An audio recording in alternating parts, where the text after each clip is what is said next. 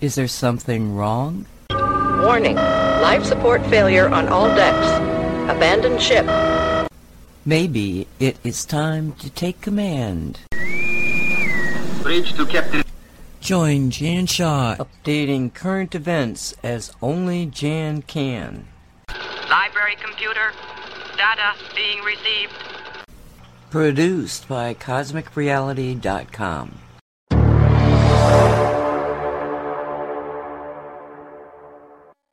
Hello and welcome to this week's Cosmic Creating Show.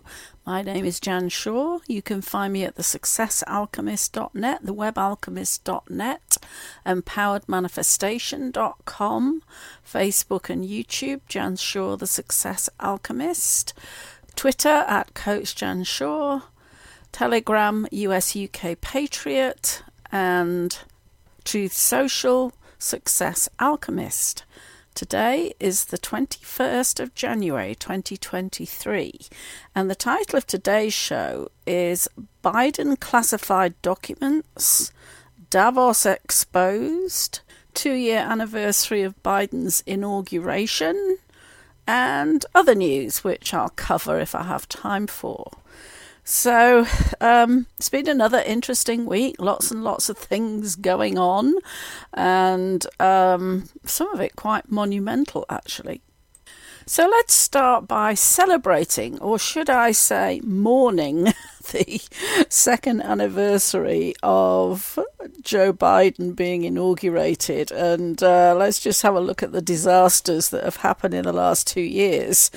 Um, but hopefully, there will be some comeuppance fairly soon, I hope. Okay, so Gateway Pundit did a, a summary of what's gone on in the last two years. Two years ago today, Joe Biden was inaugurated president. Here are the results. Elections have consequences. Stolen elections have catastrophic consequences. That was from Steve Bannon. The Biden inauguration, no one came. And if you remember, they had to put all these flags out instead of having people actually there. And they basically barricaded the whole place um, put up these uh, fences and all sorts of things. You know, it's like, really? Is that the sign of somebody who has received 81 million votes? No, I don't think so. Two years ago today, the coup was completed. Joe Biden was inaugurated President of the United States, and the era of prosperity and peace officially ended. I'd also like to remind you that. Um, there were many of the Anons reporting that the filming of the inauguration ceremony, supposedly on the 21st, um, the weather was different to the weather that was actually in DC that day. I think it was blue skies and, and DC was cloudy. And also, interestingly, certain people that were visible close to Joe Biden at one point. Then, in another shot, they suspiciously disappeared. It was really showing that this whole thing was was made up. It was a mock inauguration, which does, I'm happy to say, tend to confirm the fact that the White Hats have been in control all the time, and this was more optics to put Joe Biden in to just expose everything about the corrupt Democrats and the deep state, not only the Democrats but also the RINOs and others. So, continuing with the article, oh, what a difference a stolen election makes. Here are Joe Biden's results after two years in office the highest gas prices in US history, record crime on our streets. There were over 1 million stolen cars in 2022 alone. Inflation was out of control at a 40 year high in 2022. Open borders, over 5 million illegals. Illegal immigration broke all records. Over 5 million illegal aliens have crossed over the open southern border into the United States in Joe Biden's first two years in office. US surrender in Afghanistan and arming enemy Taliban with $80 billion in US weapons. Abandoning thousands of US citizens and green card holders to the Taliban and the US stock market had its worst year since 2008.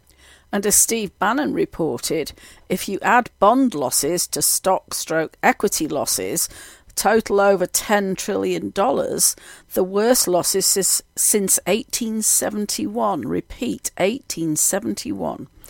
US president as global laughingstock for first time in history. Filth and grooming in US classrooms. And it's only going to get worse. So, yes, a monumental two years in terms of the damage that's been deliberately done to the US. And, you know, we are seeing an avalanche of disclosure of all of the corruption everything. So I'm hoping, as I've said in previous shows, that 2023 is going to be a tipping point or a turning point for all of this. And moving on to the Biden classified document scandal, there are a lot of questions being asked about why this is all coming out now and why does does the mainstream media even seem to be turning against Biden. We've got, I think it was CBS that was at one of the press briefings who was really putting Karine Jean Pierre um, on the spot because he was were complaining about the fact that she wouldn't answer questions and she, she just kept repeating the same statement that she was reading and evading every question, saying, you know, the president is taking this seriously and we're following a proper process and we're being very transparent. Of course, it's all total BS. They're just trying to squirm and, and wriggle out of all these uh, questions that they're unable to answer. So I did report on the start of this um, exposure of the classified documents at several locations last week. So this is kind of a follow up, and I've got quite a few articles to go through, and then after that, I'll actually give some of the opinions from the certainly the citizen journalists who are questioning why this is happening at this point in time, and also what is happening in relation to the way that President Trump was treated with that FBI raid on Mar a Lago and the fact that the FBI and the DOJ is treating it completely differently from the way that they've treated Trump. So I'm going to start with this from Trending Politics. This was on the 18th. Uh, breaking FBI let Biden's attorneys search his home for classified docs without supervision. Um, I think I raised this last week the fact that they were letting these lawyers go through the documents when they didn't have or don't have a security clearance. So that to me is a real red flag in terms of giving these people access to documents that they should shouldn't be allowed to have access to. According to a bombshell new report, the Department of Justice opted out from sending FBI agents to President Joe Biden's Delaware home where classified documents were found. The DOJ decided to look the other way as Biden's personal attorneys searched the home for top secret documents the Justice Department considered having FBI agents monitor a search by President Biden's lawyers for classified documents at his homes, but decided against it, both to avoid complicating later stages of the investigation and because Mr. Biden's attorneys had quickly turned over a first batch and were cooperating, according to people familiar with the matter, the Wall Street Journal reported. The report is shocking to say the least, considering sensitive information was found in Biden's home, and instead of taking the situation seriously, the Department of Justice looked the other way, leaving Biden's lawyers to use their own judgment with the classified documents. The Department of Justice doesn't seem too serious at getting to the bottom of what is going on with the Biden family. Earlier this week, we reported about how Hunter Biden made extremely high rent payments to his parents at their Wilmington, Delaware home. The monthly rent for Hunter Biden, which was $49,910, just so happens to align with the rental deposit at the House of Sweden connected to the Biden family's business venture with CEFC China Energy Company.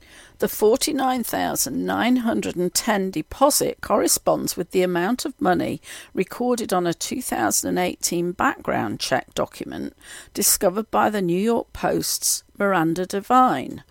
Breitbart reports in an email on October 13, 2017, Cecilia Browning, the general manager of House of Sweden, an office complex in Washington, D.C., emailed Hunter about a lease that Hunter and his Chinese business partners were trying to terminate, according to emails unearthed from Hunter's laptop from hell. Browning notes the amount of the deposit was $49,910 for the office space and that it would be returned to Hunter upon signing a lease termination document. If you're willing to terminate the lease of number 507, the owners are willing to let you out of the lease as of December 31st, 2017, Browning said in an email to Hunter. Please note that there is a security deposit paid by you of $49,910, which will be returned within 15 days after the termination of the lease, after inspection of normal wear and tear. According to whistleblower Tony Bobulinski, Hunter had requested to end the lease after his agreement with CEFC China Energy collapsed. Previously, the Biden family had made a deal with CEFC in which President Joe Biden, referred to as Big Guy, would receive a 10% ownership in the joint venture. I do have good news. I spoke with the head office and they are willing to let you out of the lease as of December 31st this year, Browning said to Hunter in an email one month later. Just wanted to make sure that you received my email below and also to ask you to confirm so that we can prepare the lease termination documents. On December 14th, Browning sent a follow up email after Hunter failed to respond.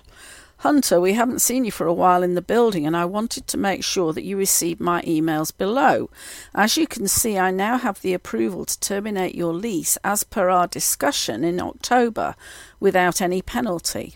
Either December 31st, 2017 or January 31st, 2018 whatever is more convenient for you, he said. Please confirm so that we can start preparing the lease termination documents. Hunter's assistant, Katie Dodge, initially stated on January 22, 2018, that Hunter did not wish to end the lease. However, on January 30th, Dodge sent an email to Browning confirming that Hunter had changed his mind and now desired to terminate the lease. Yes, we are confirming that Hunter would like to terminate the lease and exit the unit at the end of February, February 28th, and that the security deposit will cover the remaining rent less, Hunter's assistant replied.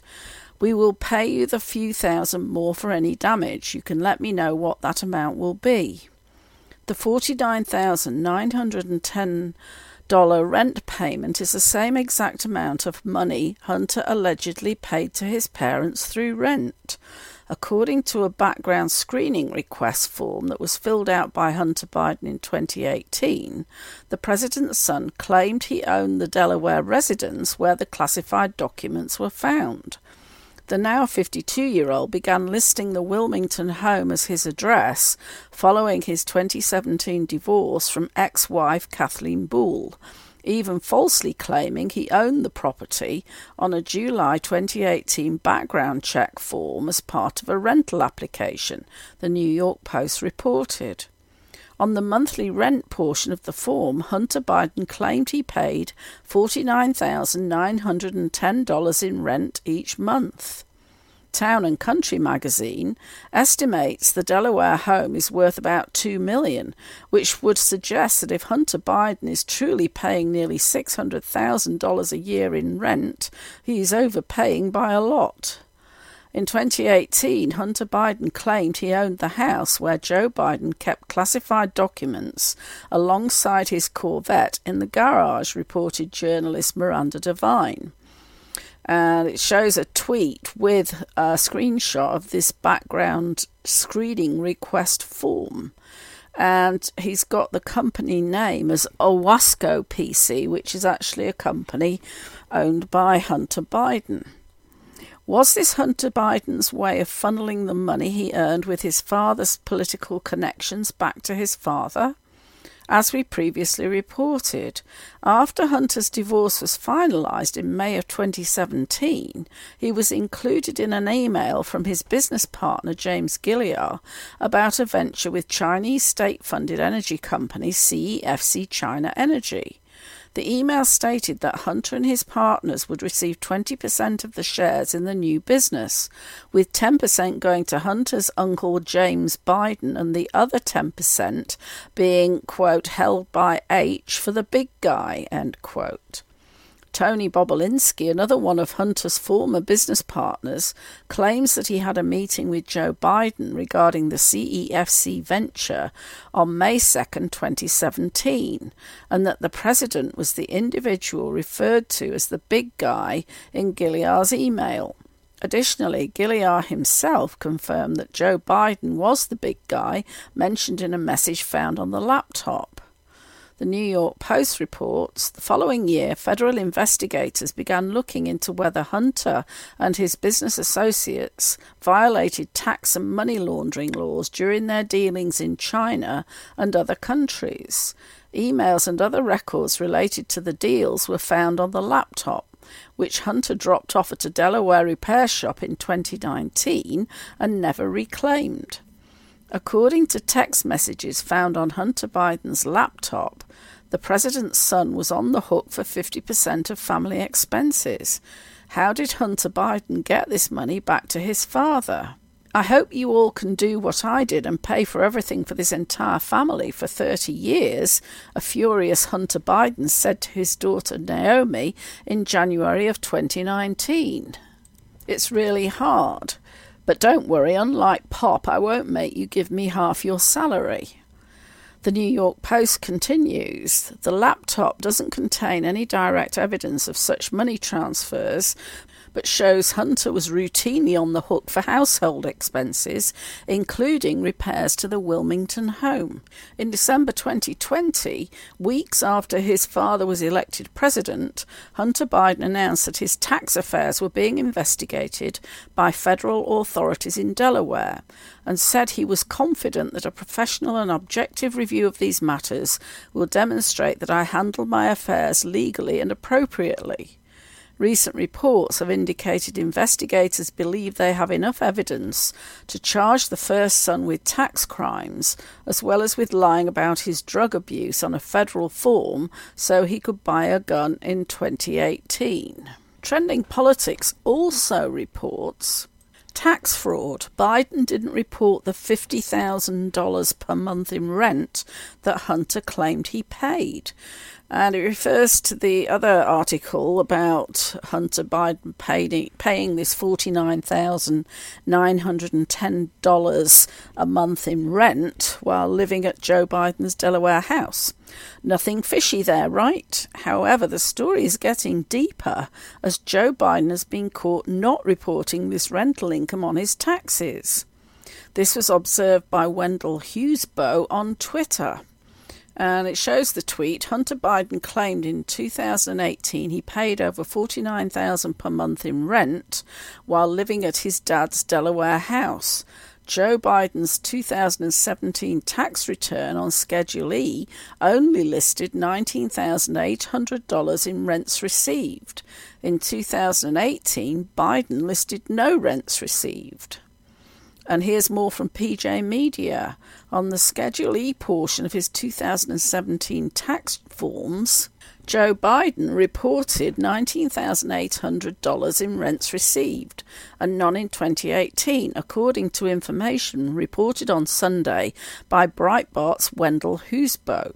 But when filling in a background check, Hunter Biden claimed to pay a specific $49,910 rent each month to his dad from March 2017 to February 2018. This is the same home where classified documents were recently found stacked in the garage. Biden the younger spent about a year during part of his drugged out times renting question mark Biden the elder's Wilmington, Delaware home following his divorce from Kathleen Biden. Kathleen filed for divorce after learning that, among other women, including an Arkansas stripper who gave birth to Hunter's unacknowledged daughter in 2018, Hunter was having an affair with his dead brother Bo's widow, Hallie, whose Bo also followed up with this shocker.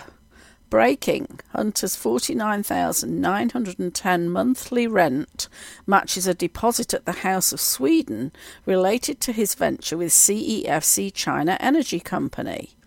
The $49,910 amount also matches the money he claimed to pay in rent while living at Joe Biden's Delaware home, found on a 2018 background check. DC Draino called this one of the most corrupt money laundering schemes in modern history. And the tweet says if this is true, then we've uncovered one of the most corrupt money laundering scams in modern American history. Looks like 10% for the big guy was way off. It was at least 50%.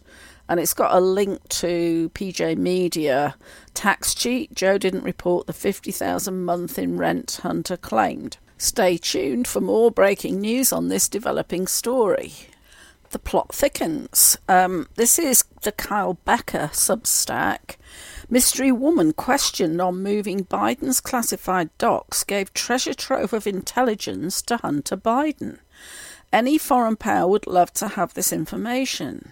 Kathy Chung, Biden's executive assistant for Joe Biden when he was vice president, was a close associate of Hunter Biden, who gave him what a retired top general called a treasure trove of intelligence information that was ultimately leaked from his infamous laptop.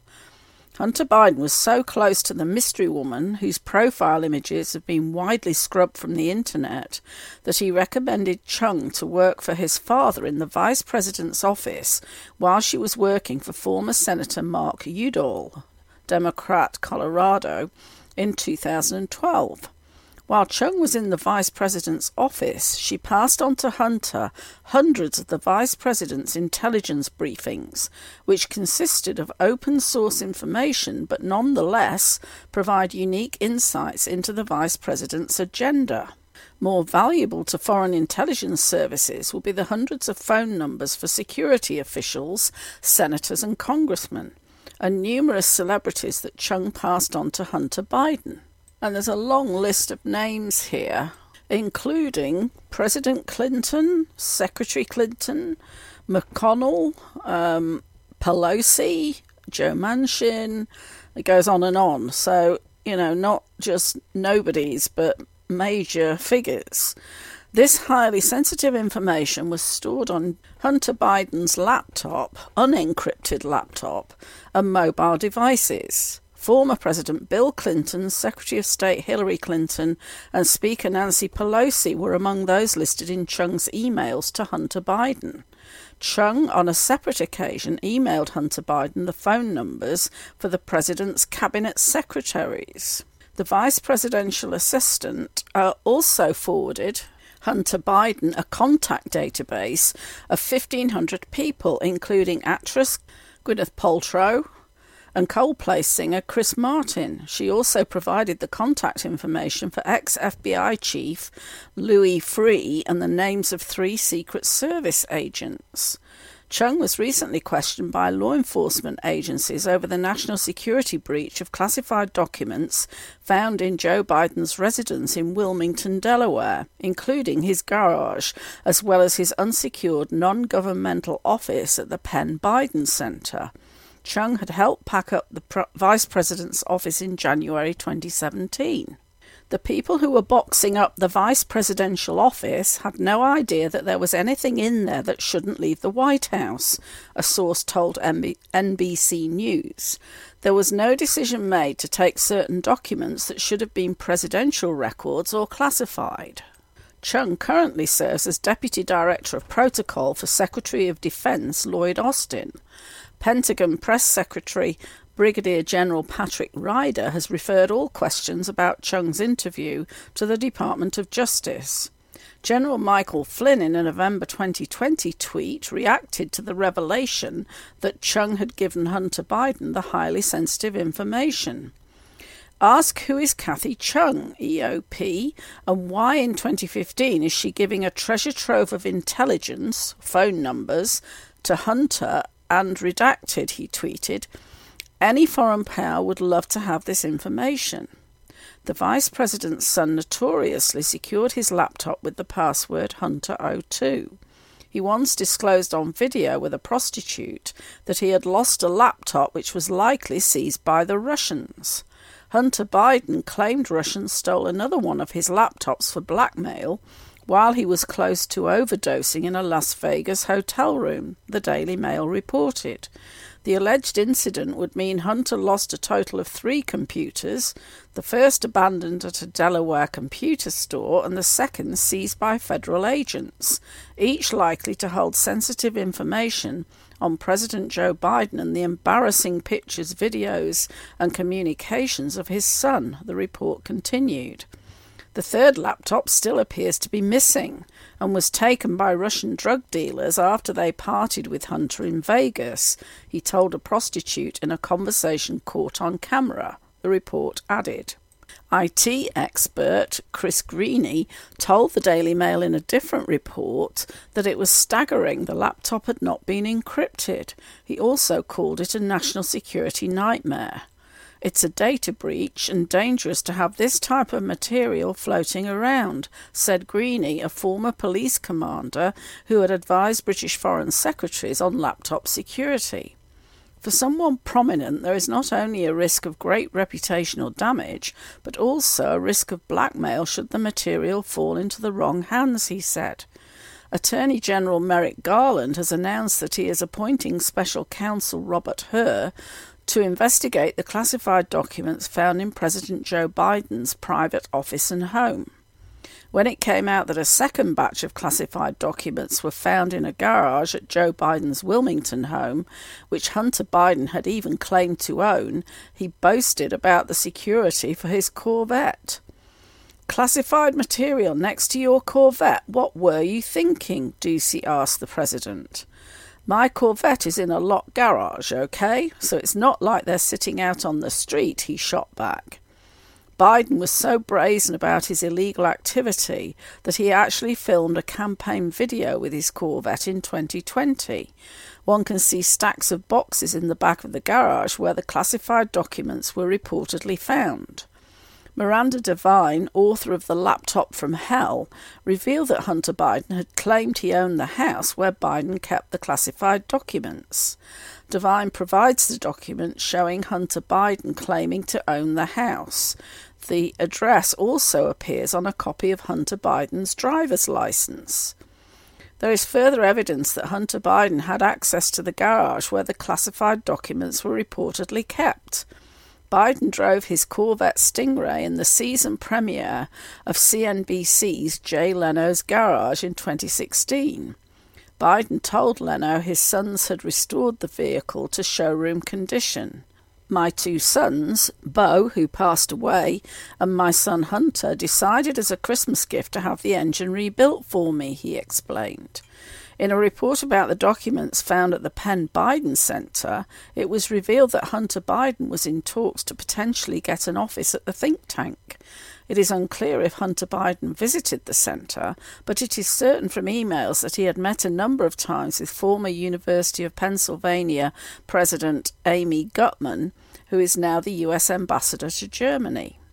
The first visit appears to be in November 2011, when Gutmann invited Hunter Biden to New York City for a breakfast. His former business associate, Eric Schwerin, had passed on the invitation to him. On multiple occasions, Kathy Chung coordinated with Hunter Biden to schedule meetings with former University of Pennsylvania President Amy Gutmann. VP will be meeting with President Gutmann on Friday, January 8th, 11am at the Lake House in DE, Chung wrote in an email to Hunter Biden in January 2016. VP hopes that you will be able to join him for this meeting. Please let me know if you have any questions. Thank you. Chung also invited Hunter Biden to a meeting with Gutmann in April 2016. He suggested in a follow up message to his business partner Schwerin that he may need to reschedule a meeting with the Prime Minister of the Ivory Coast. Hunter added that the Gutmann meeting is a must attend for me, per dad. Hunter Biden's laptop contained an email tying him to the Penn Biden Center for Diplomacy and Global Engagement in Washington, D.C. The email shows that Hunter Biden was in the running to profit from the Penn Biden Center and its, quote, Clinton Global Initiative, end quote, like operations. On April 25, 2016, CAA agent Craig Goering emailed Hunter with confidential notes from our meeting, according to the Fox News report. Goering reveals that plans were discussed for the vice president after he left office. The Biden Institute of Foreign Relations at the University of Pennsylvania, Goering's email read, focus on foreign policy. In addition to the institute at University of Penn, the school has an existing office in DC that will be expanded to house a DC office for VP Biden and Mike Hunter and Steve question mark operates like the Clinton Global Initiative without the money raise. It is quite interesting that the Clinton Global Initiative was referenced in the email. The Penn Biden Center has raised tens of million in dark money donations, much of it from Chinese sources. It raises the question if the Penn Biden Center was an operation to profit the Bidens or to entrap them. The political timing of the Biden classified documents discovery now threatens a president who has defied the adverse polling headwinds and has vowed to run for re election in 2024. An inside job? Kathy Chung is one mystery woman who might certainly know. And then we have real up to date information that was only published today by Trending Politics breaking disturbing connection emerges between Biden think tank and Trump impeachment hoax. The managing director of the Penn Biden Center, a Biden advisor named Michael Carpenter, now finds himself embroiled in a national controversy that threatens to take down a president, but it isn't his first time. Carpenter is implicated in the high profile scandal since classified documents from Biden's vice presidency were stored at the Penn Biden Center on his watch. The scandal has led to the quick appointment of a special counsel by Attorney General Merrick Garland. It turns out Carpenter was also deeply enmeshed in the Trump impeachment hoax. But first, let us review how Michael Carpenter's name has again become relevant. The Penn Biden Center, a Washington, D.C. based think tank, had quietly developed into one of the most influential foreign policy incubators in the United States, but its days of relative obscurity have now turned to ignominy. The Biden classified documents scandal broke shortly after the midterm elections. Earlier in January, it became public knowledge that Joe Biden's lawyers had, quote, discovered stashes of classified documents that were taken at the end of Biden's vice presidency. As reported by National Public Radio, Biden said the documents were found in a box in a locked closet at the Penn Biden Center office in Washington, D.C. They were turned over to the National Archives as soon as they were discovered by his personal attorneys on November 2nd before the midterm elections. How and why those classified documents came to be at the Penn Biden Center, an unsecured non governmental organization, as well as the political timing of their discovery, has become a matter of public debate. The documents were reported in January to have been found on November 2nd, only days before the midterm elections.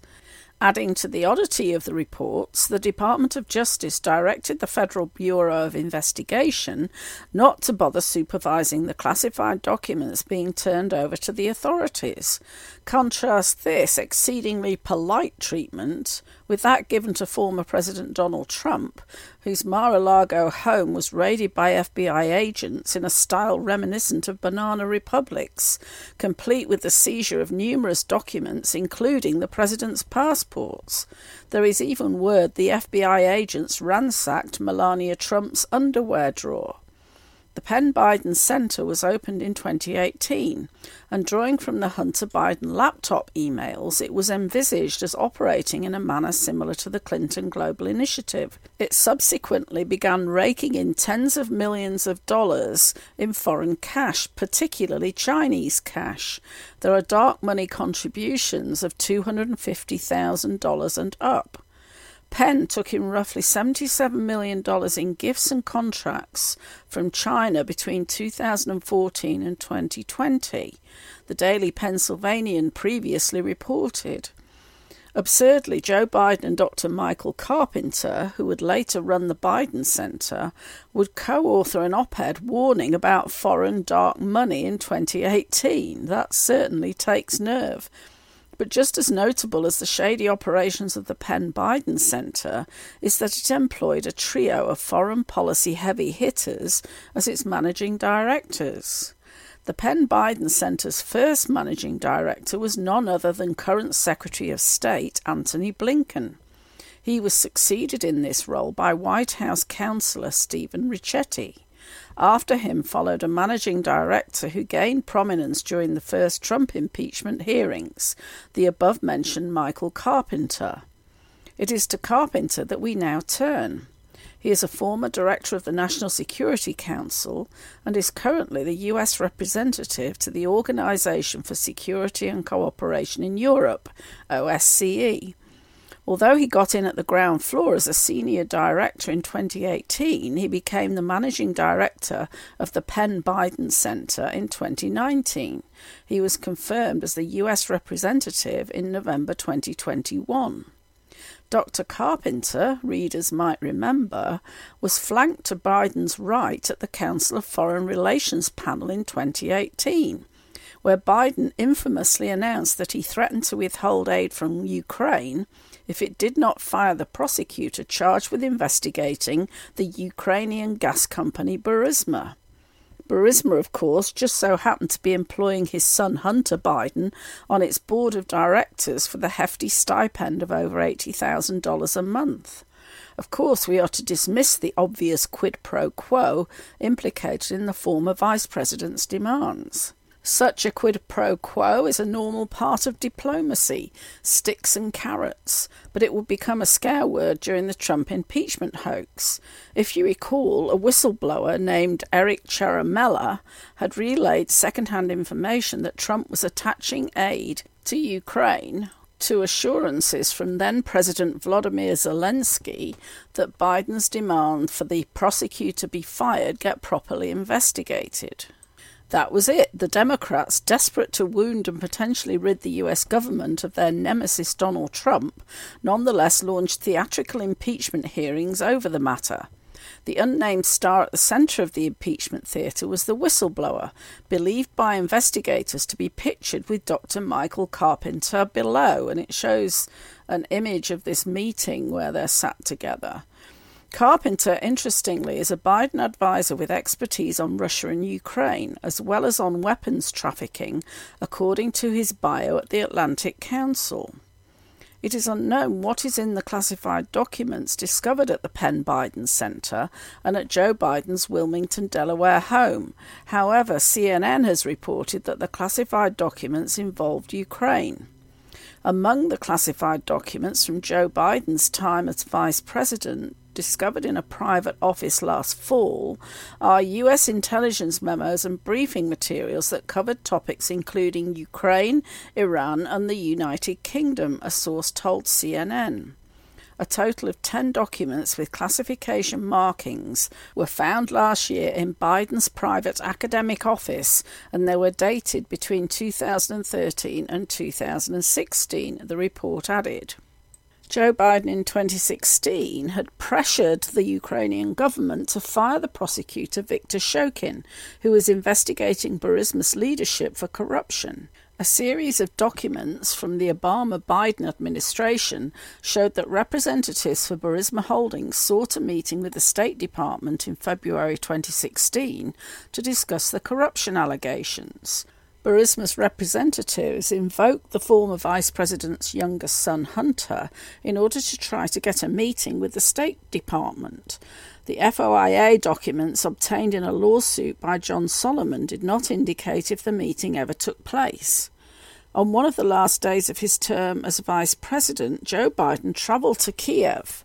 Freedom of Information documents hosted at the US State Department show one possible explanation why.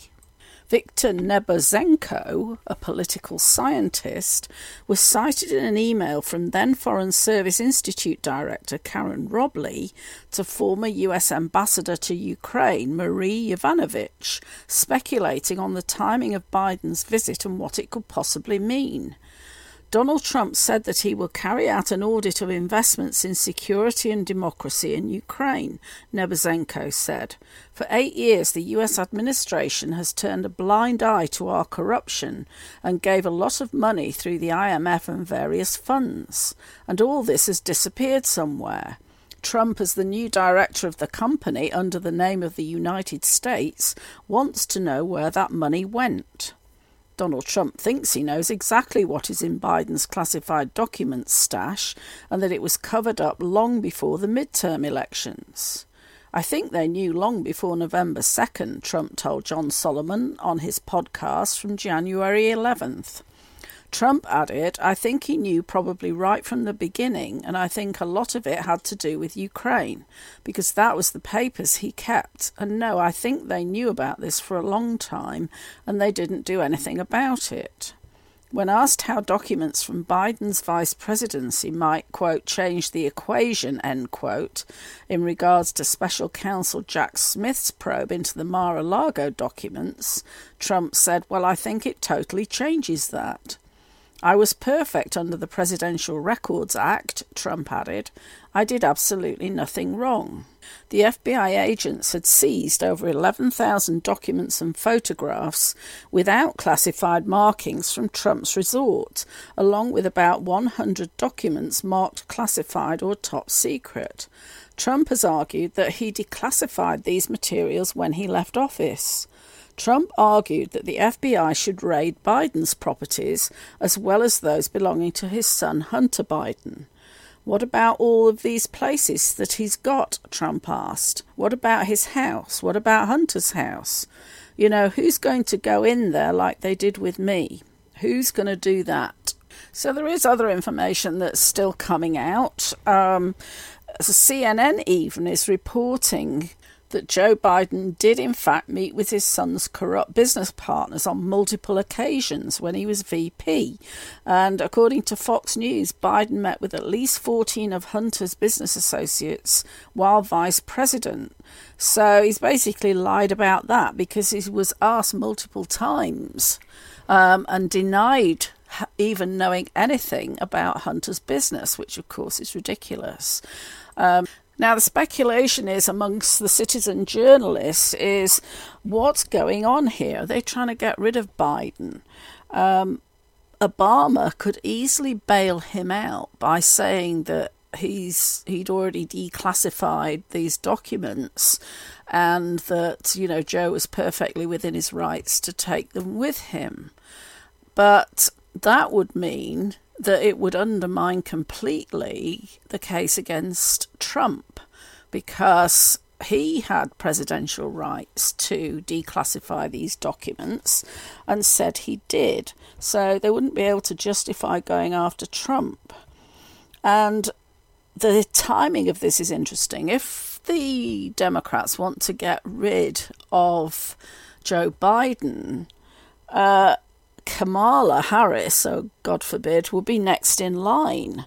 Now, people are saying, oh, well, she's an anchor baby, so she's not eligible, but that's not correct at all. I actually looked into that. Article 2, Section 1, Clause 5 requires the President to be a natural born citizen. And by being born in the US, even though her parents weren't US citizens, she meets the criteria for being a natural born citizen. And if she replaces Biden before the 23rd of January, she would be eligible to serve 10 years as president, um, which is a horrific prospect, I must say. Obviously, she'd have to be re elected, but, you know, unless all this uh, voter fraud is dealt with, then they could very well make it so that she gets in. On the other hand, it could be just another part of the plan to expose even more corruption in Joe Biden. And um, certainly, with all the mainstream media now turning against him, it's, you know, becoming a very interesting scenario.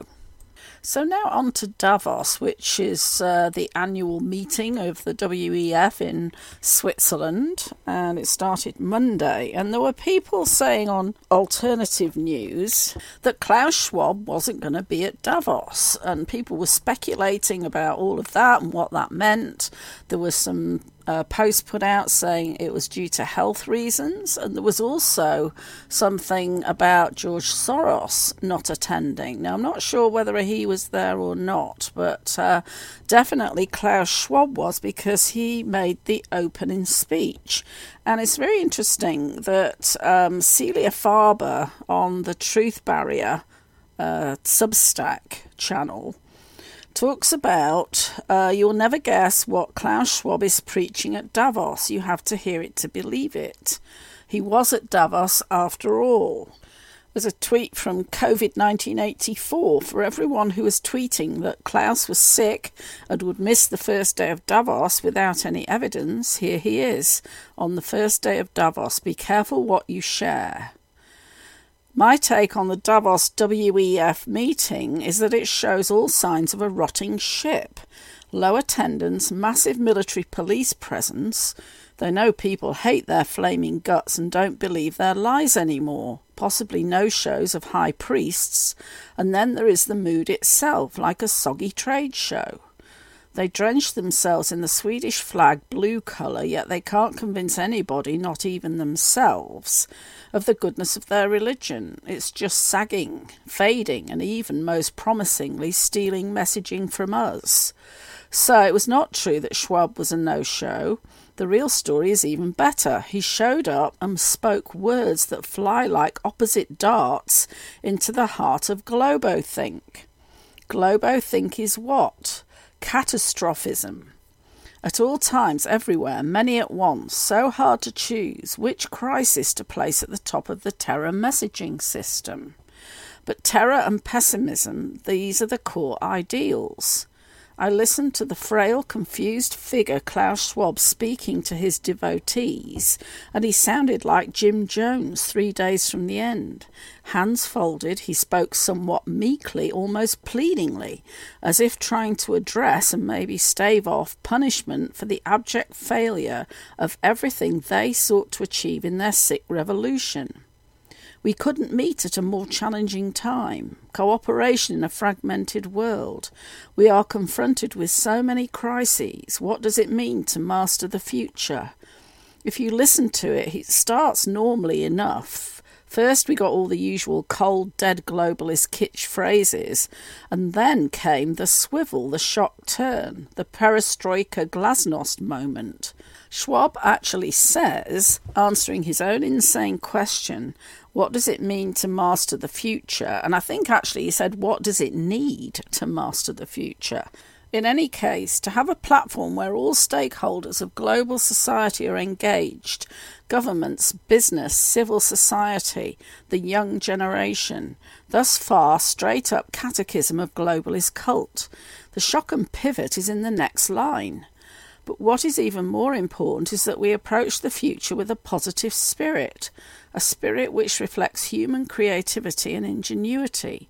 We have to uplift our hearts, we have to restore a notion of optimism, and we have to integrate into everything which we are doing our hearts. Are they kidding? Is he kidding? Is he on drugs? Positive spirit? Uplift our hearts? After brutally chemically assaulting the planet and crushing life as we knew it at every level and killing possibly millions, my southern father would have yelled, Put me on the hog train. Now I feel confident to say this. We have won. They are hoping to camouflage as us normal people in their new messaging.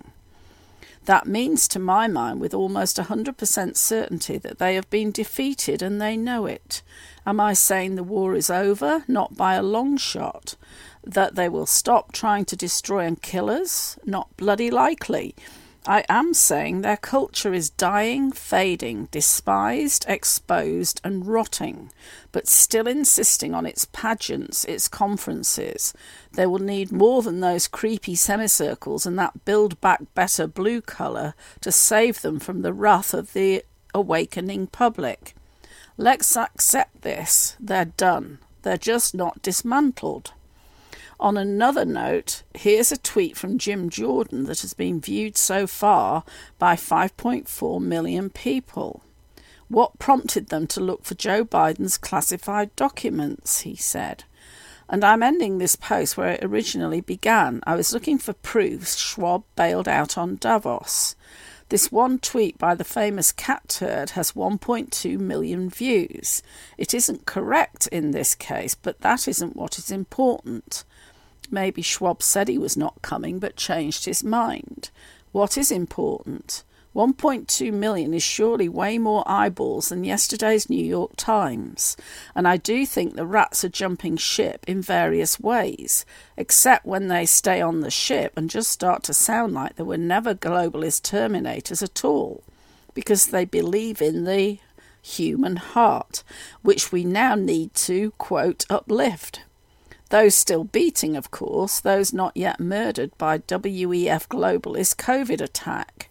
As we often say, could anybody make this up? Catturd, why are all the rats jumping ship? Exclusive, Bill Gates has also pulled out of the WEF 23 meeting in Davos. Attendees are suddenly pulling out of the World Economic in Davos. This is Jan van der Veer. First Klaus Schwab, then George Soros, and now Bill Gates has pulled out. Something's going on in Davos, but what is it?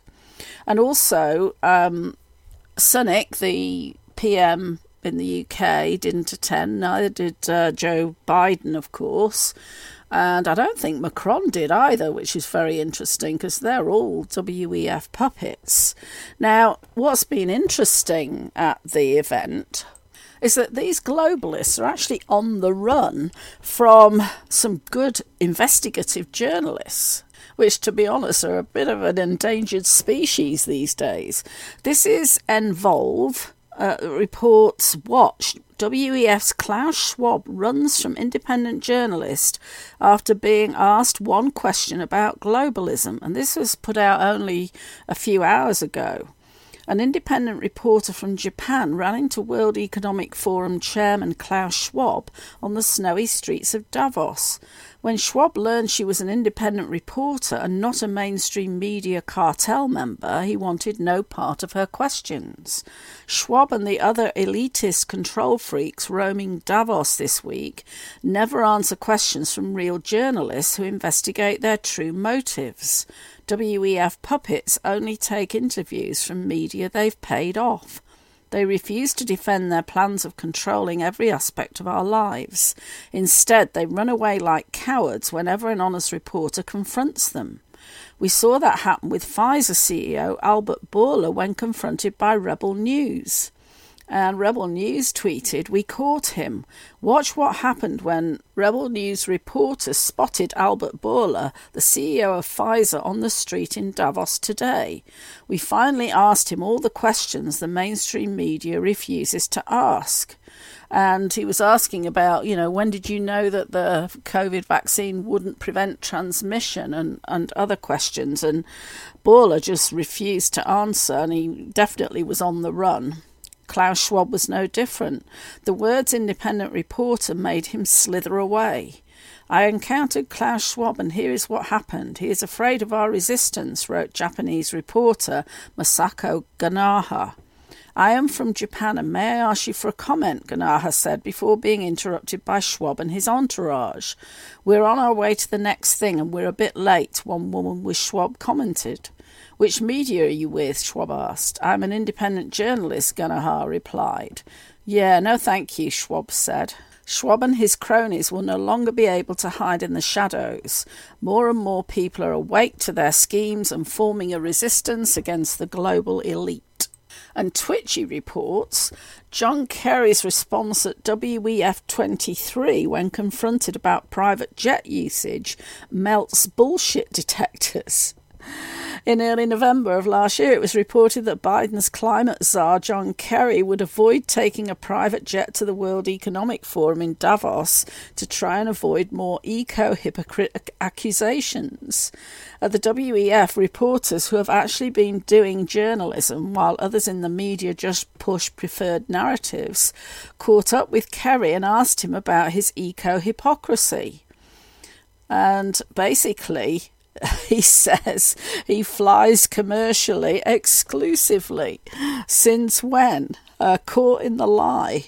Kerry and his family most certainly do not fly commercially exclusively. John Kerry's gas guzzling family jet has taken 16 trips this year alone. This was New York Post tweeting. He could have said, I flew commercially to the WEF, but of course, Kerry felt compelled to make it a blanket statement in an attempt to ward off more hypocrisy allegations. Also, it depends on what your definition of flying commercially is. Leasing a private jet is not commercial travel, Styles Bitchley tweeted and ground shy. If you pay a charter company for the plane and pilots, that te- that's technically commercial and so on and so forth. So, you know, these people are really getting caught out by their hypocrisy, and people are so aware of it now. You know, nobody used to pay attention to Davos, but people have had their eyes opened and they're not going to take any more of this bullshit. Now, quickly, before I run out of time, just another couple of uh, pretty big breaking news reports Alec Baldwin is to be charged with two charges of involuntary manslaughter in the fatal Rust shooting. Um, this was on the 19th. Alec Baldwin will be charged with two counts of involuntary manslaughter for the shooting death of Halyna Hutchins. And there's another person indicted as well. Alec Baldwin and armourer Hannah Gutierrez Reed will face criminal charges for the October 21st, 2021 fatal shooting of Rust cinematographer Halyna Hutchins, the Santa Fe District Attorney said this morning. So, very interesting after Alec Baldwin was claiming that no, the gun fired itself. We'll see what comes of this. Now, the other bombshell this week is that the COVID Queen of New Zealand's reign is coming to an end. Uh, Jacinda Ardern, the icy COVID Queen of New Zealand, is finally abdicating her throne. While technically the Prime Minister, Ardern seized emergency powers during the COVID pandemic to decrease some of the harshest lockdowns in the world. She is now set to pass on her sceptre to a new Liberal Prime Minister. In a tearful speech on Wednesday, Ardern said she did not personally feel up to another term, thus, she is now planning to leave office on February 7th. So I wondered who got to her because she was, you know, almost in tears. And the person that's taking over from her, I saw on social media today, is another WEF puppet threatening to go and look for people that are still unvaccinated.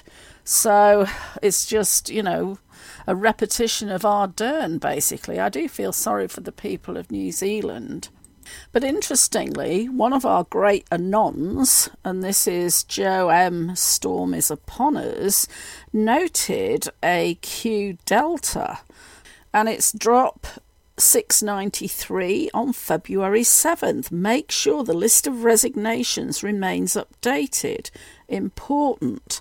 And she has announced that she'll stand down no later than February 7th, which is very, very interesting. And I was wondering if somebody had got to her before I saw this delta. So, you know, it looks like she's being pushed out, and potentially this again is part of the global plan to take down the deep state. But they're going to have to get rid of a successor as well. Although, of course, um, he would have to be re elected at the end of what her term would be. And I'm not sure when that is, but it's later this year. So that's all I have time for this week. It's certainly turning out to be uh, a very interesting 2023, and we're only three weeks into it. So lots of more exciting stuff to come, I'm sure.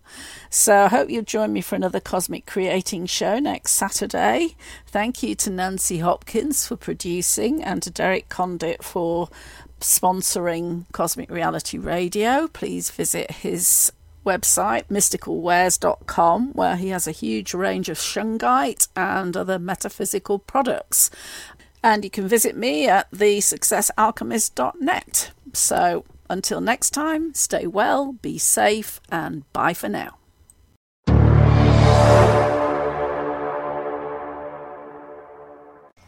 You have been listening to Cosmic Creating with Jan Shaw, updating current reality a production of CosmicReality.com.